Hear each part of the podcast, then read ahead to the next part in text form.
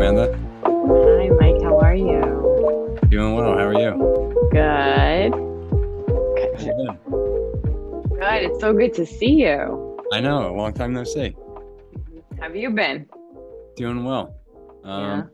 Just uh, finishing the yoga teacher training a couple months ago. So, in the process of uh, working my way into teaching more classes and still doing that kind of stuff, but same old. That's awesome. It's are you in the mentorship program? I I thought I, saw a picture of you. I am, Awesome. yeah.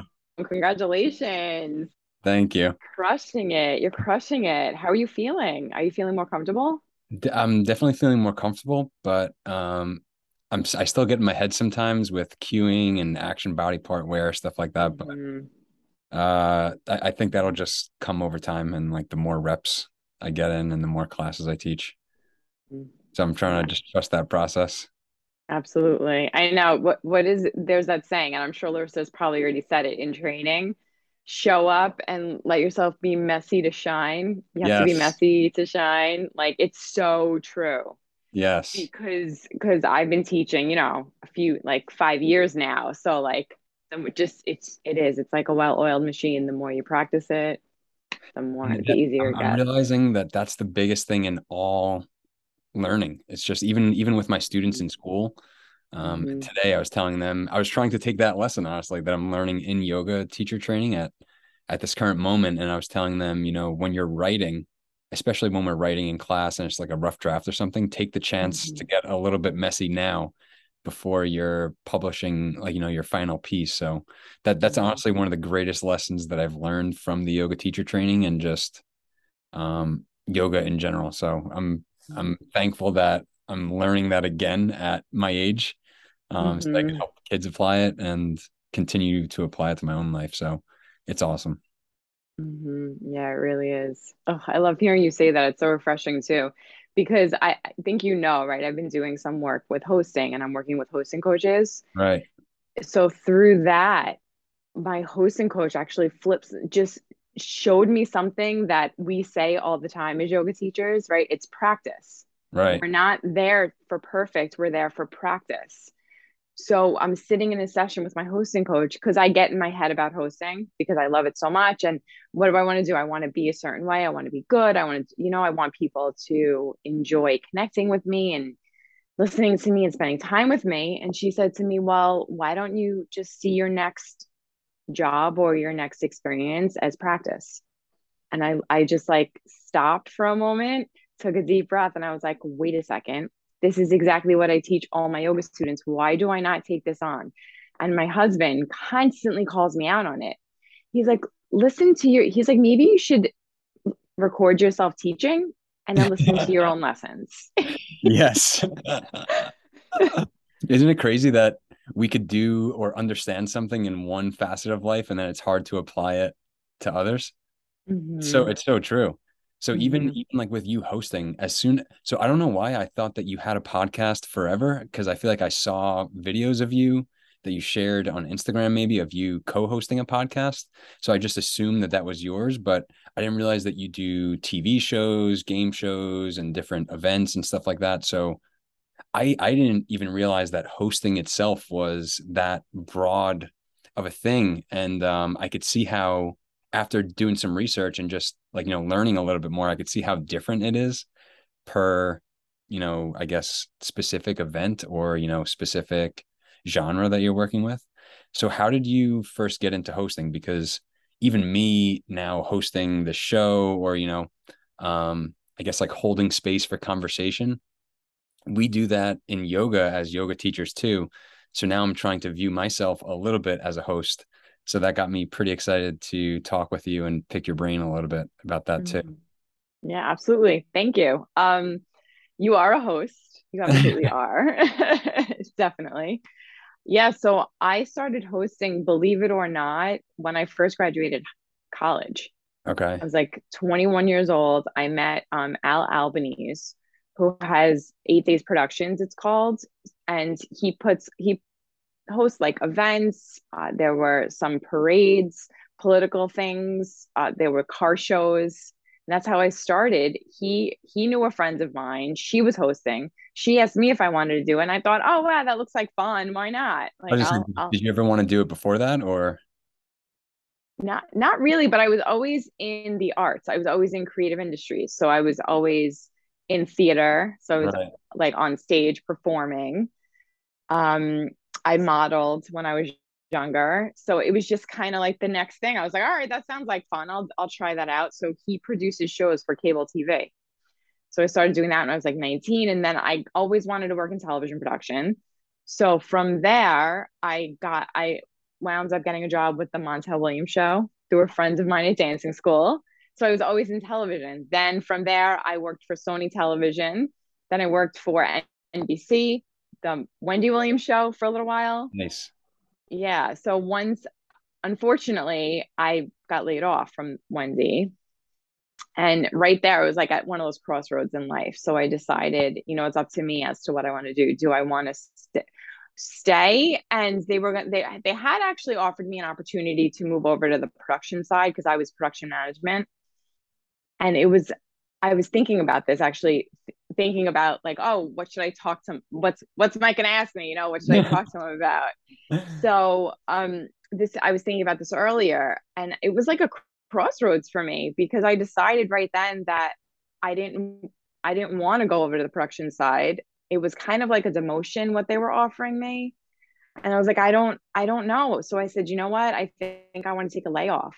And I was just engaged. We were planning a wedding I had just bought a condo. So I had all these financial obligations and I don't know what was in me. And I just decided to leave. I freaked out, went home. My husband, Chris, was like, you know what? He said, You always wanted to act. He's like, You always wanted to perform.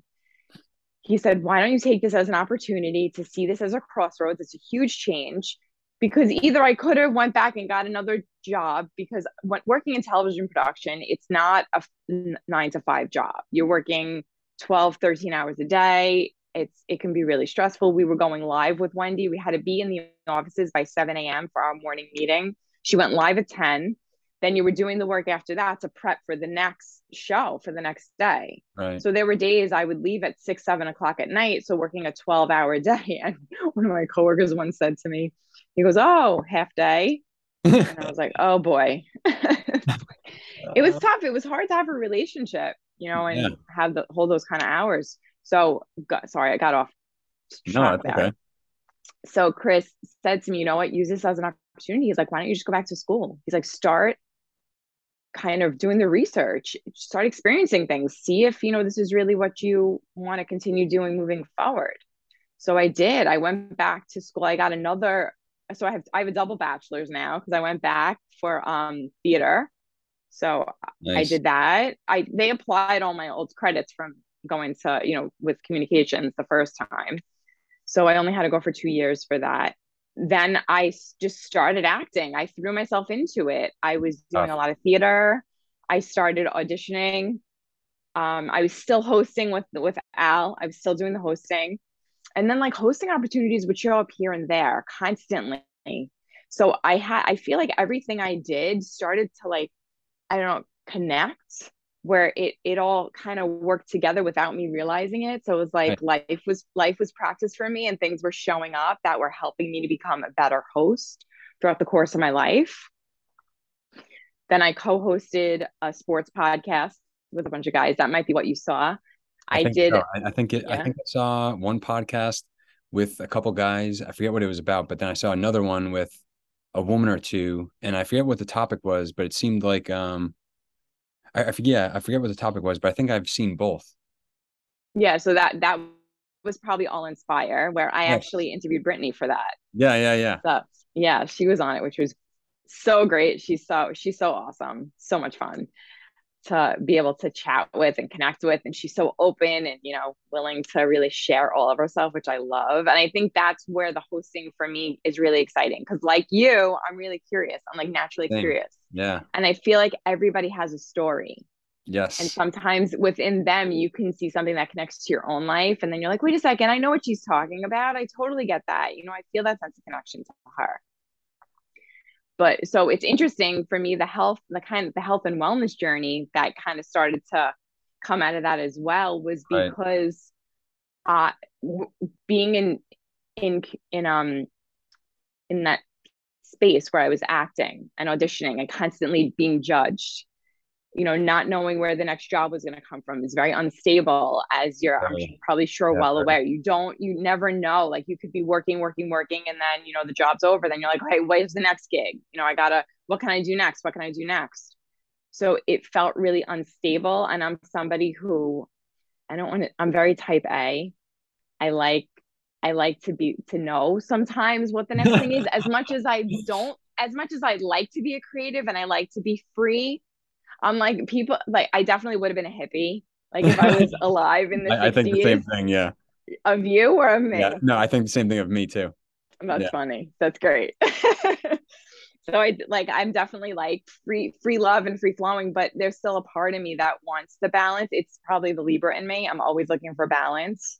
It's so funny. Like and balance, like the equanimity in our practice is my favorite part of the practice because I'm always yes. looking for. It's funny. It just shows up everywhere. So, because of the instability of the acting, I started to struggle with anxiety. And I mm-hmm. had never struggled with that. I was starting to lash out at my poor Chris. My poor husband was getting the brunt of it because he's, you know, the closest person to me. Right. Um, I didn't know what to do. I had right at that time also my father had passed away. We we had just gotten we'd gotten married nine months before. Nine months later, my father passed away. Mm-hmm. We moved back to Staten Island. It was like this whole big transition time. And I ended up going for a walk one day, having a panic attack. Wow. I called my my mom. My mom had struggled with panic attacks. Now I'm in my 30s, you know, and I never experienced any of this before. So it was surprising to me that as I got older, because when I was younger, like, you know, who, who cares? You know, you everything's fine. Kind of stuff, right. Yeah. Because you don't have that type of responsibility on your shoulders. So I, from that panic attack, I called my mom and she was like, go outside, go walk, go breathe. Mm. And she calmed me down. A few weeks later, I walked into my first yoga class in years. Wow. It was at, it was at Bay. And Larissa was doing a 40 day yoga challenge. That's perfect. Yeah. I, I saw the, the posting on the counter. I said, I, I, I believe it was Larissa. I said to Larissa, I said, because I had known Larissa from high school Wow. So then it was like bumping into her again all these years later because we, we were always like kind of would see each other here and there, you know, around the islands, small. But walking into her studio, there was such a there's such an energy there. You, you probably amazing, you know, right? Amazing it's, energy. It, it's this incredible energy. It's like speaks to you. I don't know what it is, like engulfs it's, you. It's, it's that. Like, it's like infectious.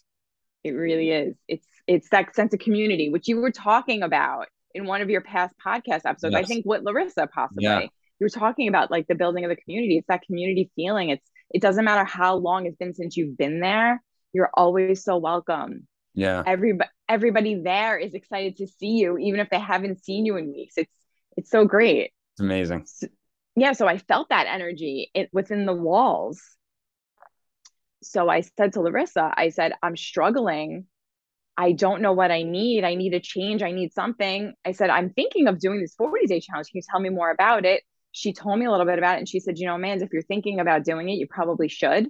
Mm. And this is, this is going to sound crazy, but I started to cry. Oh. I was like, I think I felt seen maybe for yeah. the first time in a very long time.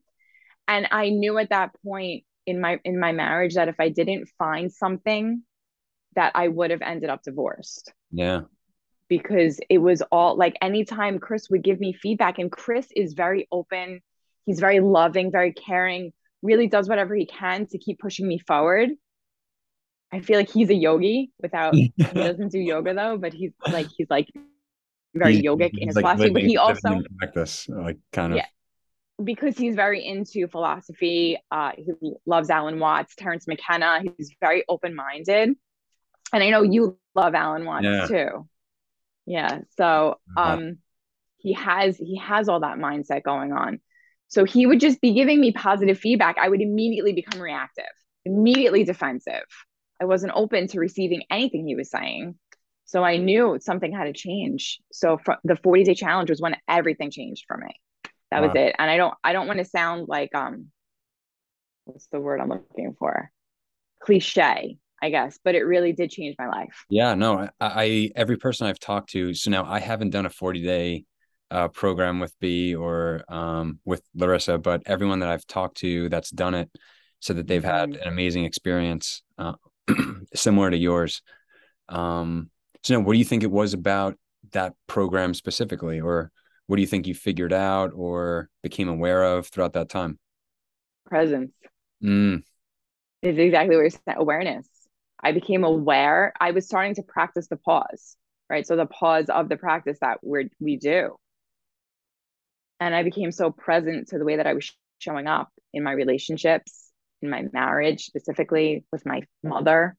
Mm. Like you start to do this inquiry work and you start, I mean, you've probably done it in the the teacher yeah. training. You do this unpacking and you start to see all the rocks you're carrying and all all the um the unnecessary weight and the conditioning mm. right because because these things come up from when we're when we're younger. We don't we don't mean to carry them with us our whole lives but sometimes like i don't want to put that on anybody else who's listening like any of your listeners right now. I don't want to say oh you're carrying this. But i was you know i was carrying this. And the more i got became aware and present the more i realized that the way that i was showing up wasn't the way that i wanted to be. Right. So it was in within that awareness i had the choice am I going to react to what life throws at me or am I going to respond? Mm. And is is it a practice? Absolutely. Like I can say, "Oh, I'm a yo- I'm a yoga instructor." Yes, but I live the practice. So, did I ha- did I freak out this morning?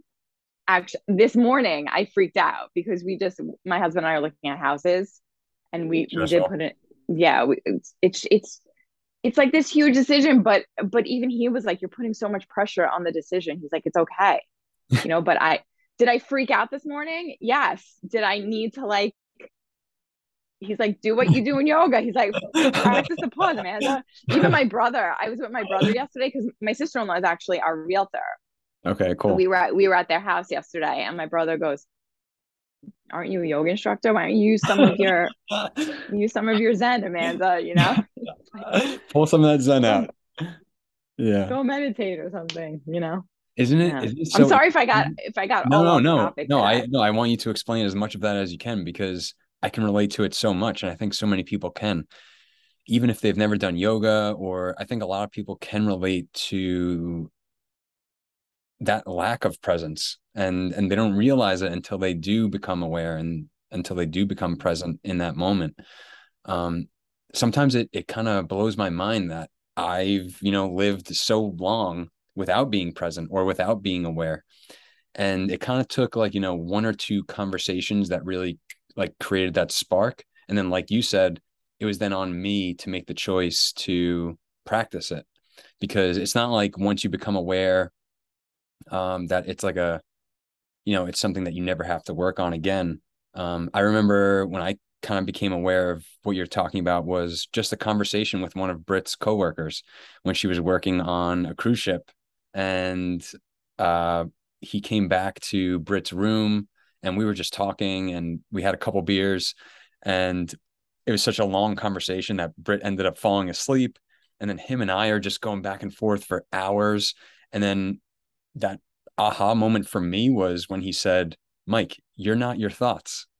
And that was the first time anyone ever said that to me and that stopped me in my tracks completely made time stood like stand still and then that was the first time ever that I was realizing that I'm the observer of my thoughts and that I I'm not my emotions. So from that moment on, I really created my practice of, you know, trying to become more aware and in the moment.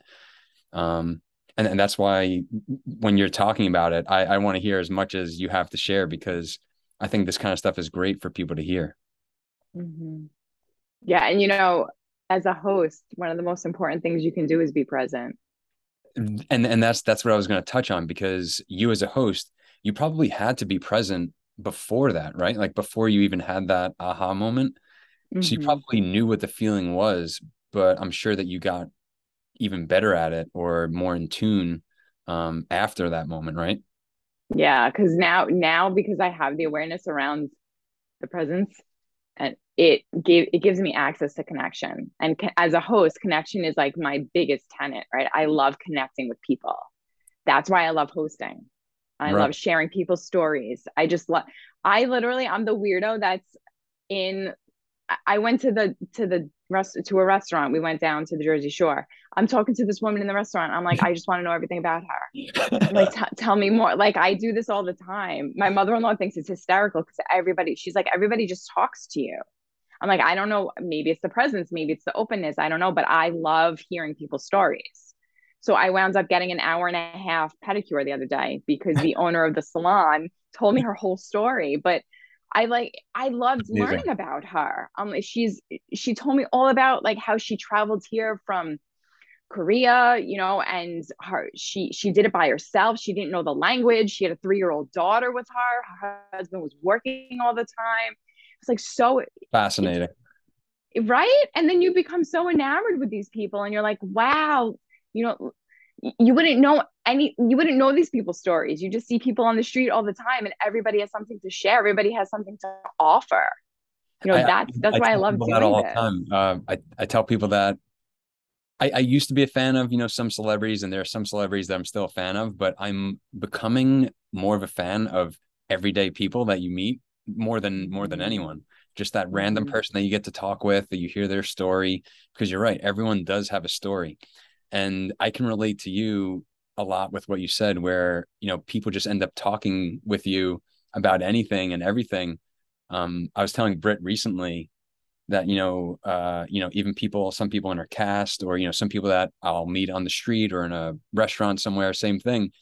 They'll end up within two three minutes of just talking with me or being in the same circle telling me things that I could tell that they haven't told anyone in you know years or I could mm-hmm. feel how vulnerable they're getting in that moment the second I just say to myself okay this person needs to be listened to or you know this person has something to share and I'm not thinking about something to say back or I'm not thinking about a response back and I'm literally just like we've learned in yoga just holding the space and you know creating a, a, place for people to express and be um, you see people unfold in in ways that's amazing and they weren't really prepared to sometimes and then they'll apologize for maybe opening up too much and then I'll reassure them that no I love talking about this stuff. So it's telling me even more that people need to be listened to or you know there there needs to be someone that is willing to listen. So I I totally can relate a ton to what you're saying Mm-hmm. It's a gift. I, I, I that you, I, am trying to believe. I'm trying to believe yeah. that. I'm trying to realize that. Mm-hmm. Yeah, I feel it right now. I feel like you're so open to receiving everything I'm saying. So. I, I love conversation. That's that's really why I started the podcast.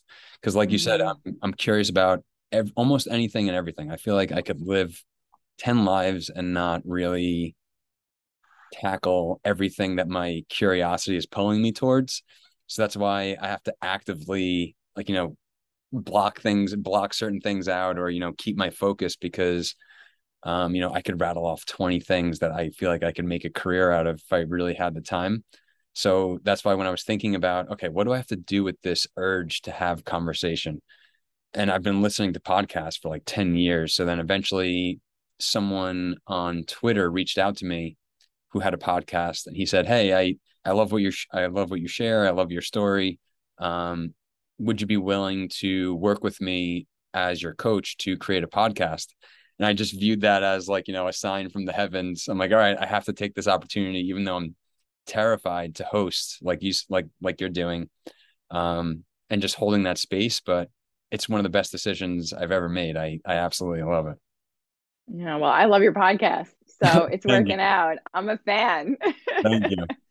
Yeah. So thank you. So after your 40 day, you had that aha moment, you became aware more of the present moment, and now you're still working as a host, like you said, right? Like you're still getting some jobs doing that kind of stuff. Yes. I'm like, where were we there? Yeah. So um yeah, I did the 40 day, I did a 28 day, then I went right into teacher training. I was gonna say, um, go right into teacher training. Yeah. Right mm-hmm. Okay. So but but you're asking me at the point of the 40 day was I hosting or yeah. like like were you yeah. working as a host? throughout that yeah, time? so at at the point of the 40 day, I got a lot more into acting. Okay. And what you were saying about awareness and presence actually started to influence the characters I was playing. I was going to ask And that. had a you know, how did that stuff influence what you were doing? I wasn't getting it. I was I was in an acting class in the city. Oh my God. It was such it's called the Angels Actors. Like it's it was just a workshop that I was doing. So amazing. But I wasn't getting it. Like I wasn't getting the character. I just wasn't getting it. I did the 40 day. I remember I was doing the fruit cleanse, the fruit feast, we call it.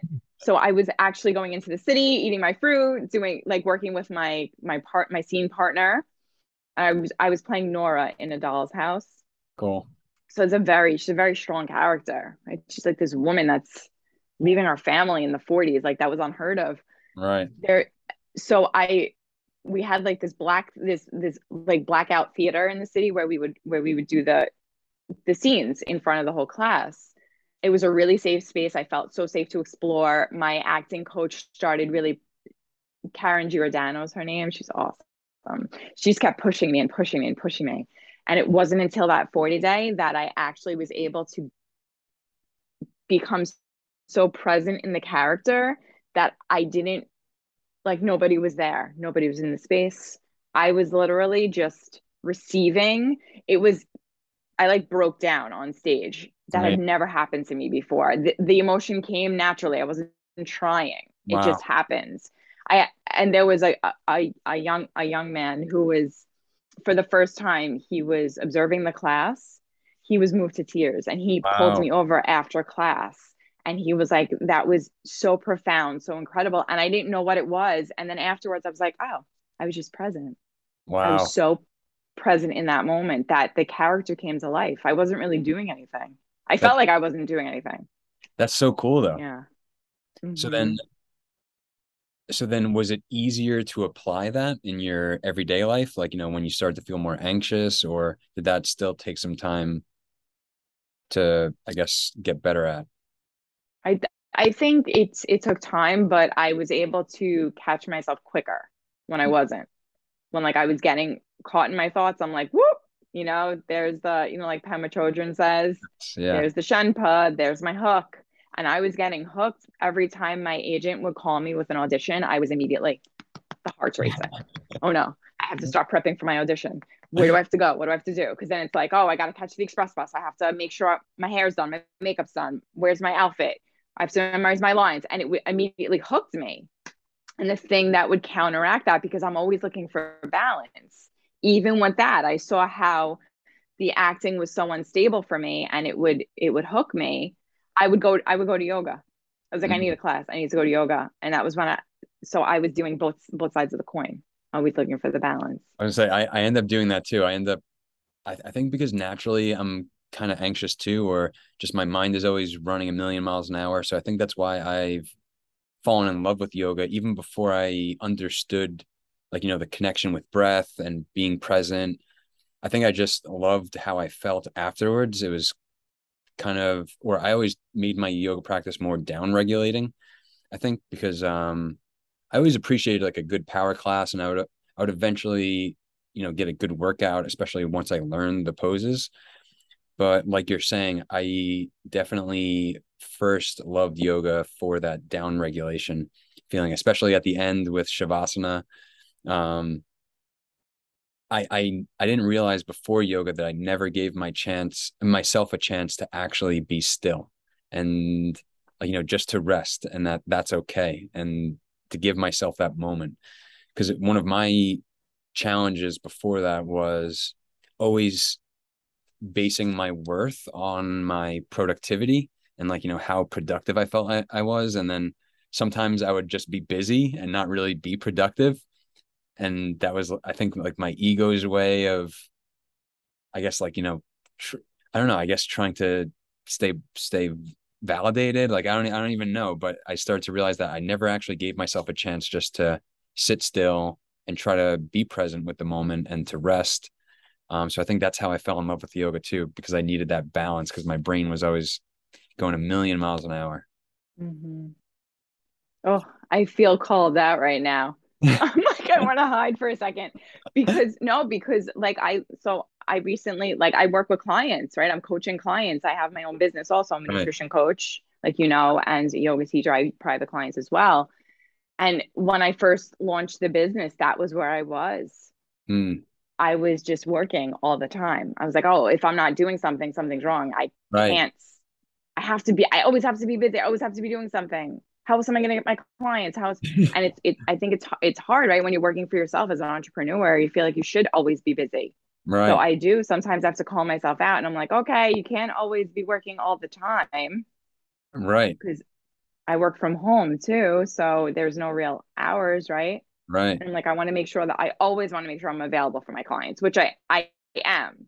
Like I have, you know, you can have access to me all the time. I have VIP clients, things like that. But for the most part, they're more respectful of my time than I am of my own right. time. Yes. Like that that's something I had to learn too. You know, like my clients teach me more than I ever teach them. I feel like cool? you know, I learned it's so cool. So now how did you get into nutrition or when did you decide to start going into nutrition? Was it like you know your own health journey like after yoga teacher training and stuff like that like you just got more interested in food and how that affects us yeah so during the 40 day we i became a pescatarian mm. And cut out sugar and i just felt so strong physically. I never felt so strong because i always went to the gym and worked out but i never had like the muscle like real muscle. Like you have like the surface muscle which is which is great. It's nice you know it's nice to look at but i felt like my core was like pulling in. Like i felt i felt like physically strong and i have a lie. If any like if anybody's ever done that inquiry work the, some people will understand that there's like lies that we tell about ourselves and one of my one of my lies comes from childhood that i am not strong mm. that's one that i uncovered while driving once i started just crying while i was driving i was like i was on my way to marietta's class i don't know i was driving on Father Capodanno, driving to the studio, and all of a sudden I have this huge breakthrough, and I'm like, I know where this lie came from, and I start crying. Wow.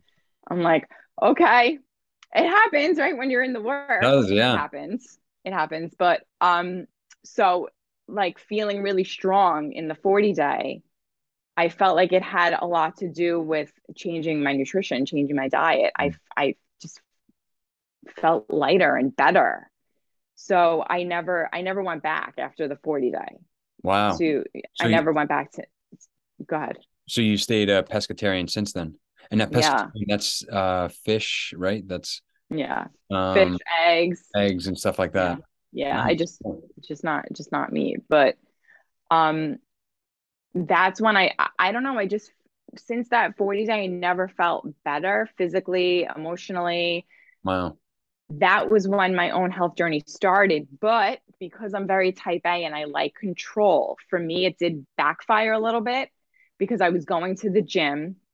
After the 40 day, I started teacher training. I was do- practicing yoga constantly and I wasn't replacing my calories enough. Right. So there was a really nice trainer at the gym who said to me, You have one of those apps on your phone.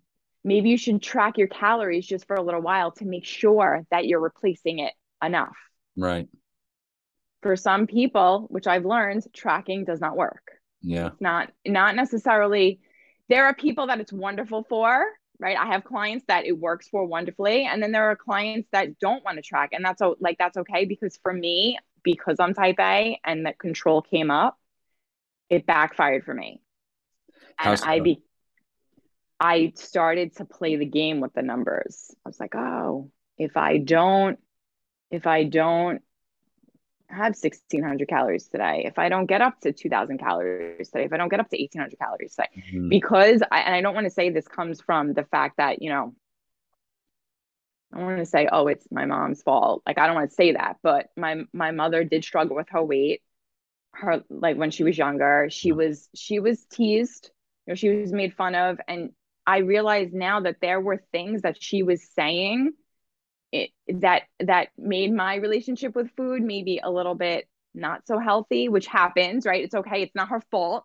I love my mom. My mom is my best friend. Yeah. She's done a wonderful job raising me, you know, but she was she was raised with there are these there are these things you start looking back and sometimes right. you become aware of like an unhealthy relationship with food that you might have had when you were, you know, on your way. Like, oh, I shouldn't eat this. I should eat this. And then there's the labeling. This is good food. This is bad food. We don't mm-hmm. mean to like we. I still catch myself doing it all the time, but because of that, I felt so good with the 40 day food and with the tracking that I actually I triggered orthorexia in myself. Wow. I was terrified. I was I was afraid of eating sugars. I was afraid of eating anything that I deemed you can't have that, you know, like cupcakes or anything sweet. So it was I was not balanced. Mm. I I lost so much. I lost weight quickly, unintentionally, and then I was playing the game to keep it off.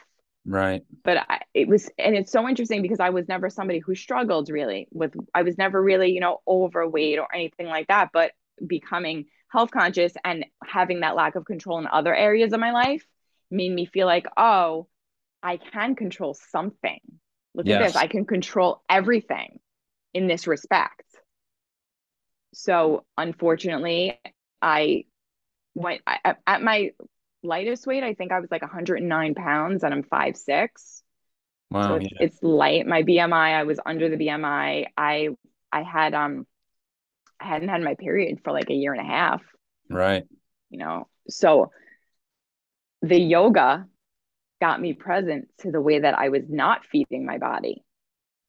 So I did another 40 day challenge. Wow, nice. And that that 40 day challenge was when I went back and started gaining weight, decided I want to help other people mm. because I because I I I I felt like I kind of I don't want to say I found the balance because I'm still looking for the balance every day, right? I'm still in the work. But I feel so strong and so good. And I love what health and wellness can offer you in your life, what mindfulness can offer you. And that's the way that I coach my clients. I use these mindful active mindful tools and activities because it's the presence in my life and the awareness that helped me to make the changes that I wanted to change. Like that I wanted to have happen, right? And start to create those habits. So I use this when I coach my clients. I use meditation, I use breath work, I use yoga mm. in their coaching with the nutrition. So it's all combined. And, and I love what you said about your relationship with food. That that's been one of the bigger things that I learned when I lost I uh when I was I think 25 um I got up to be 240 pounds and then I eventually just said to myself one day that I was sick and tired of being sick and tired. And then mm. over the span of a year and a half, I ended up losing 80 pounds. Um, and then it wasn't until then that I realized that I had a bad relationship with food before then, and that I used it for comfort or to soothe, um, mm-hmm. Just as like you know an emotional crutch. And that's why what you're talking about now it even helps me make sense of what I've been through and still going through. Our we don't realize that we do have a relationship with food. Um, and I think me even messing around with fasting, intermittent fasting, I think that helped me to create some space between me and what I was consuming just for me to even like, you know, make sense of it a little bit more. So um, I think that that's awesome that you work with your clients and try to work on their relationship with food and try to figure out what works with them because that's the most important thing. I feel like that mm-hmm. helps empower them to make better decisions for themselves over time. Mm-hmm. And and that and that goes right into the awareness and the presence that you're talking about. Mm-hmm. Absolutely. I mean, we I feel like everybody has a relationship with food. We maybe without even being aware of it. Right you know so i like i like to do some of that work and and i'll be like completely transparent. I tell my like i when whenever i'm on like a discovery call with somebody i tell them there might be things that i say that might trigger you. Mm. you know like i'm not just going to tell you oh like i don't just say eat this eat this eat this and then you'll lose weight. Like we we do real work to unpack like you know to find out like maybe the why behind sometimes self-sabotaging behaviors and roadblocks to reaching goals. Mm. you know like and one of my clients just the other day she sent me a text message. She was she was away with a bunch of her friends and didn't realize that sometimes being with other people can impact the way that you eat. And we had a whole conversation around that in her coaching call right before she went away. And then she went away and she texted me. She goes amanda you can't believe what just happened. And like that that lights me up you know yes. like being able to share what i learned to help to impact somebody's life like that these are huge breakthroughs that I I'm lucky enough to share. Like I feel so lucky to be able to because because for me this is a lifestyle. Yeah. Right. And that's what I like. I want to sh- I want to teach clients that too. It's not a diet. Right. Because I feel like even the word diet, like it's it has a like, bad connotation. Yes. Yes. And like I don't believe diets work. You know, mm. you have to you got to find that balance and right? So like even in my own life, I'm finding the balance every day. So like with me, there's not going to be prepared foods. You know, mm-hmm. I'm just a whole food focused coach. Say we're going to do everything we can to get you the foods into your body that are nourishing you. You know, calorie for calorie. You know. So now, even even with that, I I saw um or just even thinking about us as yoga teachers or working as yoga teachers, something that we learn is that every body is unique. So I'm sure that you probably take that same approach when talking with people about nutrition too right? Yeah. Mm-hmm. That, so mm-hmm. that that's something that I'm trying to even make sense of because I've been someone who has like you know judged food as good or bad or labeled food as good or bad yeah. and i've i've i guess cast that judgment on someone else and i've said oh you know don't eat that that's bad food meanwhile you know i don't i don't know like who am i to say that that's bad for them like you know maybe they should eat it see how they feel or see how it affects their body in some way shape or form and then figure it out from there. That's why I feel like that's uh it's really important for people to become aware of like you're talking about. That's beautiful. I'm like I'm actually going to take that because that's a beautiful thing to say to clients. Like when you're working with them, try it. See right. how you feel. Right. Because because one of my clients just went gluten free and she told me she just feels better physically. For her, gluten free works. Right. For somebody else, they're not gluten, you know, sensitive, so they don't need to. But for her, she said she she did, and then she ate something when she was away that didn't agree with her. She's like, she's like, and and my body was like, what is happening right now? So she felt the physical reaction. Like, and now, beautiful. Even, even thinking about your journey, do you think that you would have been able to be as aware of what was affecting your body you know before maybe you did that first 40 day program where your ability to become present wasn't as strong or wasn't really there yet? Probably not. Right. And, yeah. and I, I started to think about how many people are not conscious to what they're consuming. And like, you know, where where some people are like, you know, quick to blame others for, you know, their outcomes. And I get that. But ultimately, you can't really make the best choices unless you're aware to what's going on and why. So that mm-hmm. that's why that 40 day program for you was probably one of the bigger experiences of your life or the more impactful of your life. Mm-hmm. And that 40 day actually pushed me. So, with the health and wellness journey, but also it pushed me to realize that it wasn't the acting that I loved as much as the hosting. Mm. It was during the 40 day that I manifested All Inspire, my YouTube, my first YouTube show. Nice. That was where it started. Larissa was my first guest. Nice yeah and then i just started interviewing people and that was when i was like why can't i connect because i never i never felt like i had all those lies i'm not good enough you know who am i for people to even be interested in what i have to say and what i have to ask? You know i'm gonna look stupid. All that stuff shows up and it's like what can we do to get out of our own way? And that's what all this work does. It tells us get out of your own way and show up and do the thing right? And just because uh, there's a lot of people I feel like in specific industries too who I don't want to say everybody does, but I I struggle too with imposter syndrome. Me and I'm like, who time, am I? I, I'm I shocked with that today, and I don't know how to get past it. I'll, I'll hear celebrities talk about it all the time, but imposter syndrome is probably my number one challenge still to this day. I don't know what it is. I don't know if it's. I feel like I guess it comes from a feeling of not ever being good enough and then when I try to figure that out or just dig a little bit deeper in that, I realize that that is one of the things that helped drive me to where I am today and achieve a lot of the things. But then I start to think that, you know, maybe that drive is rooted in fear. And I don't know if that's like the best place to to live in or to be coming from because ultimately that fear driven like you know desire is is not gonna manifest in the same way that it would if I was just completely present and being okay with not being the best or not being perfect. And I always have to kind of dial myself back and think, okay, just be the best that you could be right now. But imposter syndrome is uh, a big one for me too, big time. Mm-hmm. But let, let me ask you a question now. Because if you're present, if you're being present and you're doing what you want to be doing, do you have time to think about imposter no, syndrome? not at all.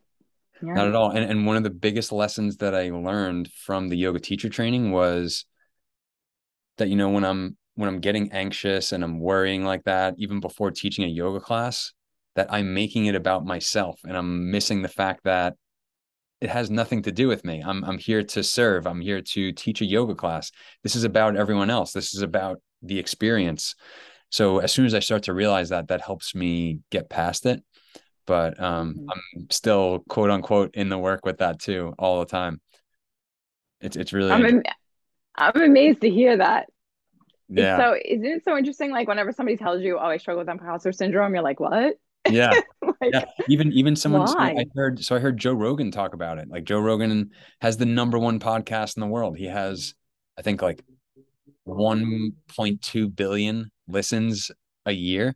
And he said that imposter syndrome is his number one challenge. And you hear a guy like that say that, and it makes me think, okay, all right, so there's something to that. I, I don't know what it mm-hmm. I don't know if I'll ever not feel that way or, you know, rid it entirely, but maybe I can reduce the frequency that it ends mm-hmm. up popping up. And like you said, like, you know, maybe I can reduce how strong that hook is over time. Mm-hmm. So yeah, mm-hmm. that that's kind of where I'm at with that too. Yeah, I love that. Yeah. For me, that's almost been like a motivating factor in some ways because like I I have a community of hosts that I that like I talk to. I have like a few hosting networks that I'm in. A lot of them struggle with imposter syndrome, but we just keep showing up anyway. right. like, no, you're great. Just keep keep going. Keep doing what you're doing, you know? Keep trying. Yeah, and you can't really listen to it. I'm realizing. Mm-mm. So now how did how did yoga and then dialing in your nutrition or just becoming more aware of what you were consuming and, and why, how did that presence end up you know impacting your hosting over time like you know after that over the last you know say 5 years or so okay so i've definitely been throwing myself so much more into hosting and like trying all different things. Like you were saying, I, I do I do a lot of different right. things with hosting. Um, it also has helped me to become a lot more present during my interviews, where I'm really more connected to the person. I get a little more curious about people. I'm not always so worried about, oh, do I look okay? You know, like it's not right. about me, it's about them. It's always about them. And for me, it's always like three, like three things. It's presence, connection, and authenticity. Those are like my three tenants when it comes to hosting. Those are the three things I always want to have happen when I'm with people. So do you do you um do you catch yourself trying to over prepare or like what like what level of preparedness do you feel is like good enough? Or do you try not to prepare too much? Because then does that like you know get you too much in your head? That's stuff i try to think about now with the podcast too. Yeah so i i was doing live stream shopping um i i was a host for the past year for a live stream shopping app called lit live i would prepare these index cards oh my goodness i was like a, too much i would have them taped to my ring light you right. know so i had yes. like my thing I just started working with another hosting coach. She's she's incredible. Her name is Marissa. Oh, she's amazing. She told me, she's like, you're over preparing. She's like, don't do that. She's like, don't write out all the details and all the stories you want to hit when you're talking about these specific products. She told me what I needed to do was to just bullet point three points I want to make sure that I hit. Because I was making myself full scripts because the acting, right? So I'm used to like being scripted. Right. And I'm so worried about hitting those that I was talking too quickly I was losing my breath. I wasn't breathing. I wasn't stopping. I was saying and um a lot because I wasn't just letting myself breathe, then go back to what I was saying. That's huge. That's I was huge. using, yeah. I, I I even go back and listen to my earlier podcast episodes and I had to edit a lot of ums and you know different places where i just wasn't okay with taking a breath just being in the moment and sitting there for a second and being okay with silence. And then it, it made me compare my teaching in the classroom to then what I'm doing here. And I had to really say, like, okay, why why am I so uncomfortable with this silence? Is it because I see that blinking red light, or am I afraid that the other person is going to be uncomfortable with the silence? And if they are or if they aren't, that's that's not something that I have to, I guess, feed into. I, I guess if I just continue to hold that space and just like you're saying, be authentic and be present, then it's not going to be awkward. And it's only awkward if I make it awkward. And that so that's something I'm still trying to make sense of now. And that and that level of preparedness, I'm trying to find that sweet spot too, because everyone that I end up having a conversation with, I'm doing some research on. I'm just like, you know, trying to learn a little bit more about them before I have them on.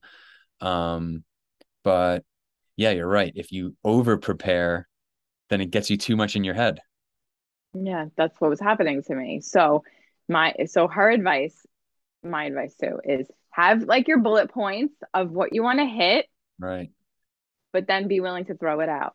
Right. which is which is terrifying at first, but you see that if you're if you're there and you're willing, um, it it goes just fine every time. Mm-hmm. Mm-hmm. And how many episodes are you up to anyway? So like you're uh, killing it. Uh, this will be, I think, 14 or 15. There we go. You're crushing it. You're showing up. You're doing and, it. And even at first, I had I had a goal to do one a week, and then I, I was able to do that, you know, for like the first seven or eight, and then like you know, I went to go visit Brit, and I was traveling with her, and it was just difficult for me to do them on the road and in the hotel room. I didn't always really have a good space to do it then I started to get in my head about, you know, setting that expectation at the very beginning, doing one every week. And then I had a hard time not living up to that. But then I had to realize, you know, I'm happy that I just started it. I'm happy that I have this new passion project. I know that I'm going to continue to do it. I have to be a little bit more flexible uh, with, you know, my my expectations, and I don't label that as good or bad anymore. Now I'm just trying to use it as like, you know, kind of like a gym membership. Someone else said that to me recently that you know the podcast for me is really just me exercising my communication skills and connecting with people like you're talking about and like we learned in yoga teacher training relating. And that that's really what life is all about relating and being in relation with. So if i if i start putting those expectations on it making it into something that it's not then it ruins the fun of it all. Mm-hmm. oh i love that yeah, it's yeah. practice. It's, it's practice. all practice. That, that's all it is. So so now uh, you also took your yoga teacher training online and kind of in the office space. I don't know how you would explain it, but or in, in the workspace. That's something that I found to be really interesting. So now explain that a little bit more. Okay, so I work for a company called Breakout IQ. I started working for them during the pandemic about a year ago. I found this post just on online for a virtual event host. They do trivia games and escape rooms for corporate clients who work virtually. So mm. it was like a big, they used to be in person before the pandemic. During the pandemic, they had to take everything online, like all the other companies that were affected that way. So I started working for them about a year ago during literally basically a year ago because it was their holiday season. They would bring on more hosts because they would get a lot more bookings for the holiday season where companies were doing this for their for their work parties. They have huge clients. That i mean i hosted events for clients like nike cool. wayfair. Yeah and everybody's so nice and so cool. Come some companies are you know they send each other they send their employees food so that they can have a break. They're having it's basically a christmas party. They, one right. of them they did they were wearing the christmas sweaters so it's really fun and i that's something else. I love being able to hold space for people to have a good time and to escape the rat race even if it's just for an hour. So much fun. We get into really great conversations too throughout it. So we do team building ourselves at as the members of breakout iq as the staff. We do team building once a month. We would play games do do do things together. A few months ago they knew everybody knows that i'm also a yoga teacher and a nutrition coach they asked me if I would just do a yoga class for our team building activity for that month. I said I would be thrilled to, yeah, absolutely. 100%. we did it. They loved it so much that my boss, Dean, and I, and Marty, the manager, got got on the phone, and he was like, "You know, Amanda, I think this would be really great to help people in in corporate jobs to reduce stress." He was like, "Would you be willing to, you know, throw me some ideas? Maybe do a brainstorm, pitch something for me?" So, you know, I was like, why not? I was like, this is a great idea. Yeah. yeah. I put together a whole pitch patch, a whole pitch package. I was like, let's do this, let's do this. And then I started to build out this program in collaboration with Larissa. Thank you, Larissa. She helped me work work in some of the stuff that I had done working for her, actually, because I had I had led professional developments in the schools for mm. the teachers, for the leaders, uh, mindfulness trainings for them, which they was really impactful. They thought it was incredible because unfortunately they sat through PDs that were not very fun. Right. Yeah. I mean, you would probably know about yeah. that. Yeah. Yeah. So we did an interactive PD where they did breath work, they did yoga, they did meditation. So in collaboration with Larissa, I was able to put together, you know, this whole program. And now we're doing virtual office yoga for corporate oh. clients. We just launched the program last week. I was working for weeks with Dean to build out the program, create the way that it's going to run because we do things, you know, if you're doing it virtual, it's done a specific way. We're also very into team building. So we create breakout rooms, let them have conversations, and they come back to the main meeting room after the experience, talk about what it was like for them, to have the ability to connect with their coworkers too. So, so there's like all this cool stuff happening at the same time. So Dean and I built out the program together. Every week we would meet it was so much fun to be really creative and to combine everything that I do the hosting with the yoga, with the wellness, with the nutrition. Amazing. It's, it really is so cool. Yeah. And now, now I'm able to help hopefully people book. Yeah. listening. If anybody's listening. Yeah. It's, I'm so excited to be able to take these practices into the office space. So now what, what kind of yoga can you do with most of those people that you're working with? Like, you know, are you limited? I, I, guess you are limited to the space that they're in. Are they all in the same space, or is it something like where they're all logged on to different computers and stuff like that? So it's both. Okay. So some people are in an, a shared office space. Most people are in a work from home space, though. Some okay. people are working together. I do chair yoga, so it's everything's in nice. the chair. That's perfect. chair, yeah. So everything's right in your chair. I do the breath work in the chair, the meditations in the chair. We do chair yoga. Even if people have office chairs that have arms, it's okay because I do everything forward facing. Nice. Yeah. So now, um, so now, so that just started. You said you just started that recently. We we just launched it last week. Yes. Nice. That's so that's exciting. Mm-hmm. Um, have you worked with anyone yet? we did a practice. We always do play tests with the staff just to try it out to make oh. sure that it flows properly. And then they give us feedback and things that we can change. I thrive on feedback. A lot of people might not, but I, I think it's being used to working with directors and working, you know, as an actor in a collaborative environment. I thrive on feedback. I'm like, how, what can I do to get better? you know, and like, it's okay. Give me the feedback. Don't worry about it. Like sometimes people are nervous to upset you, you know, to make you feel uncomfortable. I'm like, no, give give me all the feedback. I, I, I actually have a hard time giving feedback. I don't I don't know. It's not that I have a hard time giving feedback. I have a hard time, I guess, being okay with sounding critical. I don't know. I, and I realized that about myself in the yoga teacher training. I would hesitate to give a stop like with the keep stop start sometimes i would hesitate mm-hmm. to give a stop because that imposter syndrome would come in and I would say like you know who are you to tell anyone to stop doing anything? Like you know you're in the same learning process we're in the same realm that they are. Um but I, I guess if you're coming from a place of just trying to be honest and learn i guess it's not going to sound like that I don't, I don't know how you've gotten comfortable with giving feedback or how you got comfortable receiving feedback because that that's a huge component too to growing and learning. Yeah. I, I feel like I always liked feedback, which is interesting. Mm. For me, though, I did struggle with giving feedback when I first started my teacher training.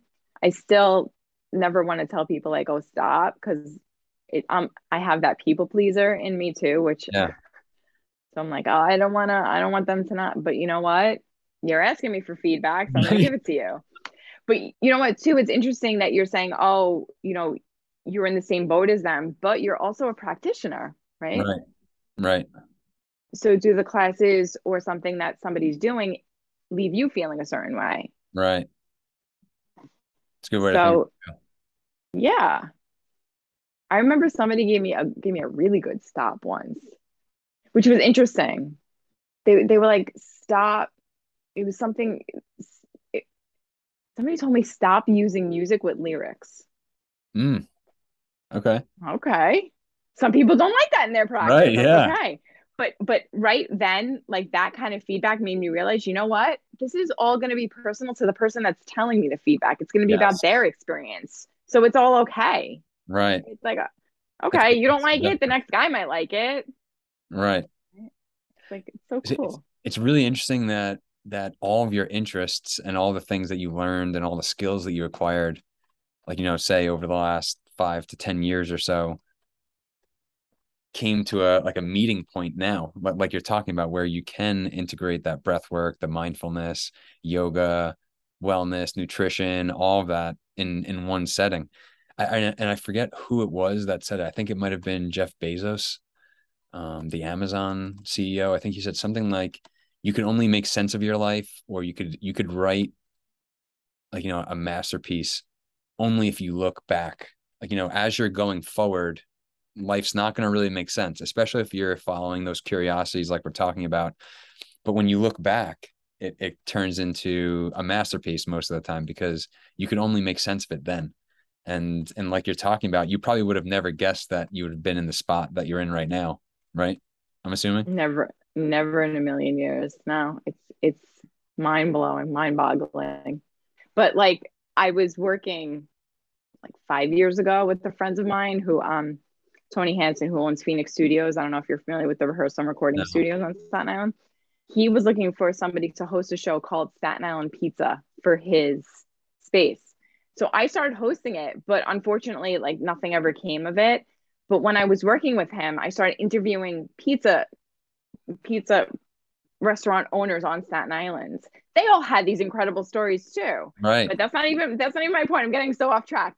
But my point was he Tony said to me, he said, "Look at all the jobs you've had in your past."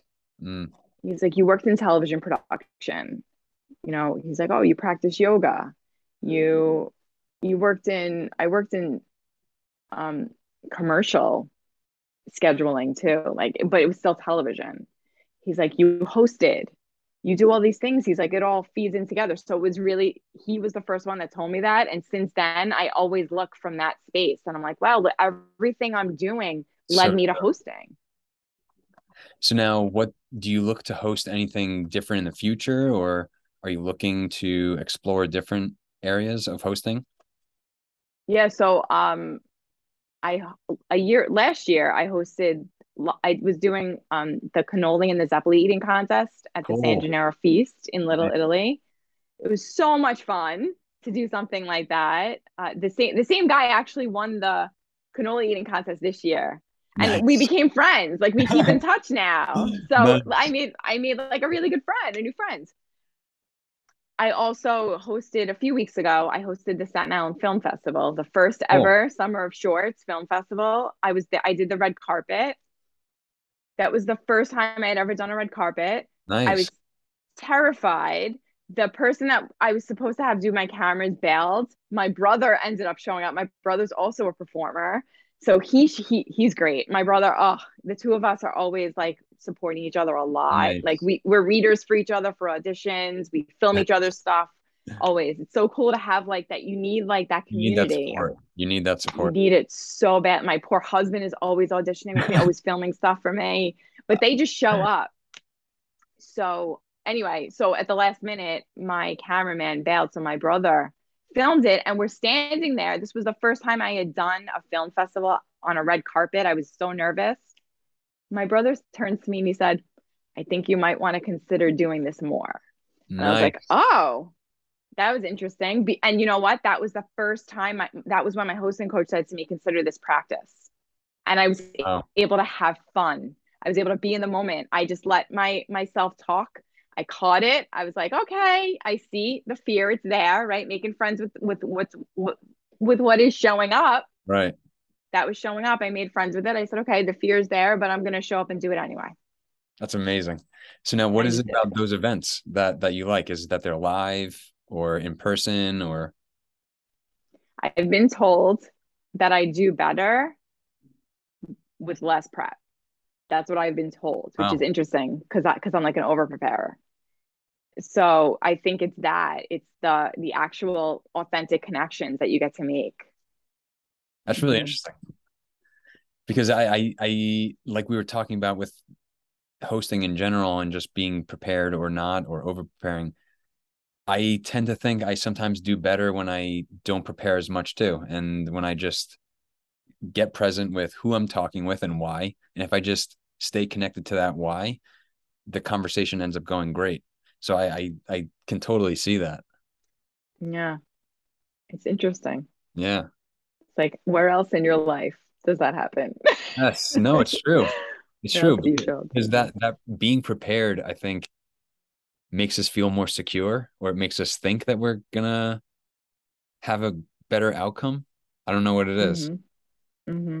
It's always good to have a few questions in your back pocket. Definitely. So I did like I did my research on these people. I knew who they were when they when they came to the carpet.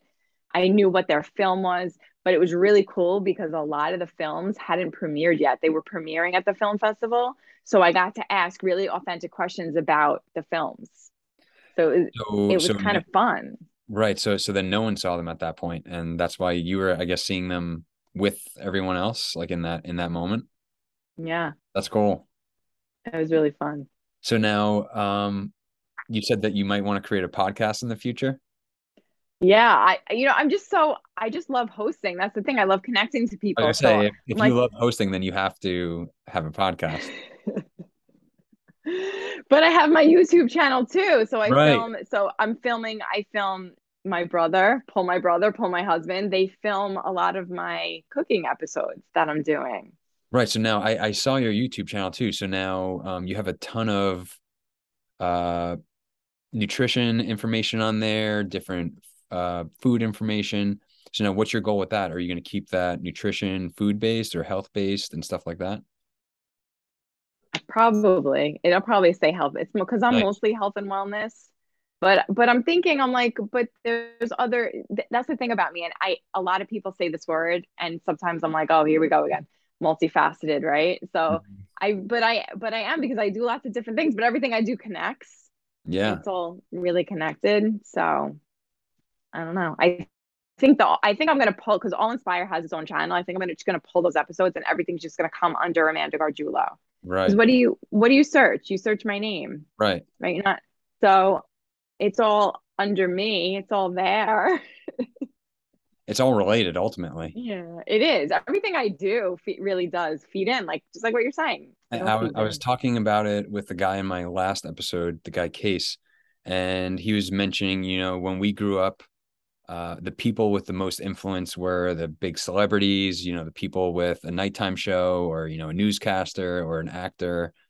Um, but there's so many people now that are creating their own channels, their own podcasts, that you would think that it's watered down and that it's not important. But ultimately, what I think is going to shine through is people's authenticity because a lot of you know celebrity or influence back in the day wasn't really uh, as authentic as I feel a lot of content is now.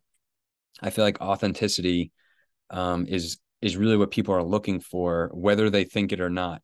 Like you know, when you're looking for your news source or you're looking for your uh, person that provides health information, like you know, people are going to Twitter, people are going to YouTube, people are using those sources to try to find an independent, authentic person to listen to.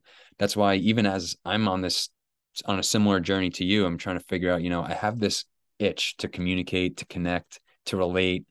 I love health, I love wellness. Um, you know, I, I don't have the extent of a nutrition background that you do, but um, you know, I could share some things that I've learned and that I've experienced So anytime I'm trying to think about how to present it or how to move forward, I have to just try to focus on being authentic and just following that curiosity because I think that will impact people in the greatest way because I think that's ultimately what we're looking for. Because I think we've gone so long without really getting that. I don't I don't know your take on that, but that that's kind of where my head's at with it. Yeah, I think I definitely agree with your sentiment and I see it I see it happening not only with people searching but also with with jobs, with postings. Mm. They want everybody everything now they want is real. Yes. Even even right. when you're talking about people who are advertising their products on Instagram and TikTok, they want people creating user generated content, UGC. Right. I don't know if you've heard of that term. It's not they're not looking for actors or performers anymore. Right. They're looking for people that actually use the products and like them, like brands, brand, you know, ambassadors, people that actually love the products and they love them so much that they're genuinely sharing their experience with them. That's I I completely agree, and um, I I could see it in just things that I'll share on Twitter or Instagram.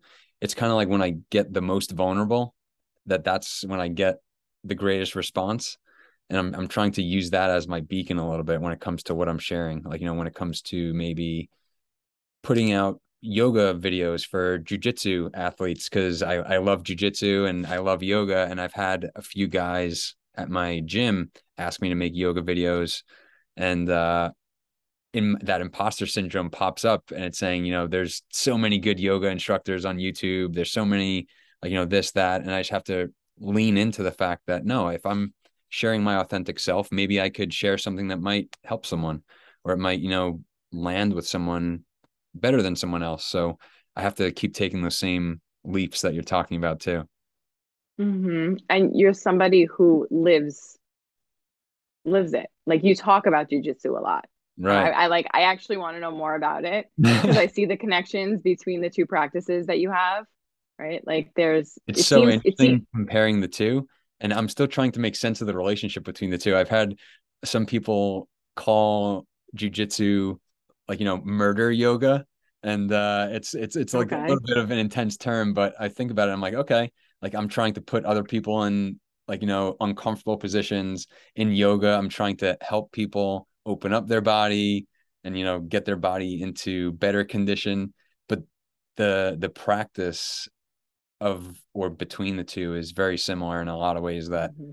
I feel like I can't really articulate yet, but mm-hmm. they definitely go hand in hand for sure. Mm-hmm. Yeah. Yeah. I like so you're living it. Yeah. So who who better to right. learn from? Right. I have to keep telling so, myself that. Yeah. So rather than say why, say why not. Right. Yes. Mm-hmm. I love that. I'm going to use. I'll call, I'll remind you. Amanda, this is. Uh... And so, somebody said somebody said too. Who am who am I to share this? But then you can say, who am I not to share this? Yes. Yeah. It's right. Who are you not to? It's your it's your life. It's your lifestyle. And and that that's that's what I see you doing too, and that's why you you're very inspirational, and uh, I I love what you're doing, and um, I'm gonna keep following what you're doing now, especially that I know more about your path and your journey. Um, so as soon as you have a podcast, I would love to uh, be on it and just talk more about this stuff. Um, I, I, every person I've had on so far, I've loved the conversation so much that I invite them back for a second one before we're even done. So, um, I'm gonna listen to this episode back a couple times, and I, I usually take notes on what we touched on, and then I'm definitely going to prepare for a second one because I feel like I could talk with you for hours about this stuff. And hopefully, if I could get a space in person, I would like to do them in person too, because I feel like that creates for the better connection too. Mm-hmm. Yeah, I'm down. Thank, you. I'm excited. Yeah, yeah. I, I I really appreciate you spending this time. Oh, thank you for having me on. It's really honestly, it's an honor. It's an honor to be able to say that I got to spend time with you and to connect with your view with your listeners too. Yes. Yeah. Mm-hmm. Yeah, no, I, I try to I try to keep these around like an hour, hour and 15. Mm-hmm. Um, we're at an hour and 15, so that flew by. Like it felt like Yeah. maybe 15, 20 minutes. And to me, Mhm. that's how I know that we had genuine, authentic conversation. And I feel like that's what the world needs a little bit more of. Mhm.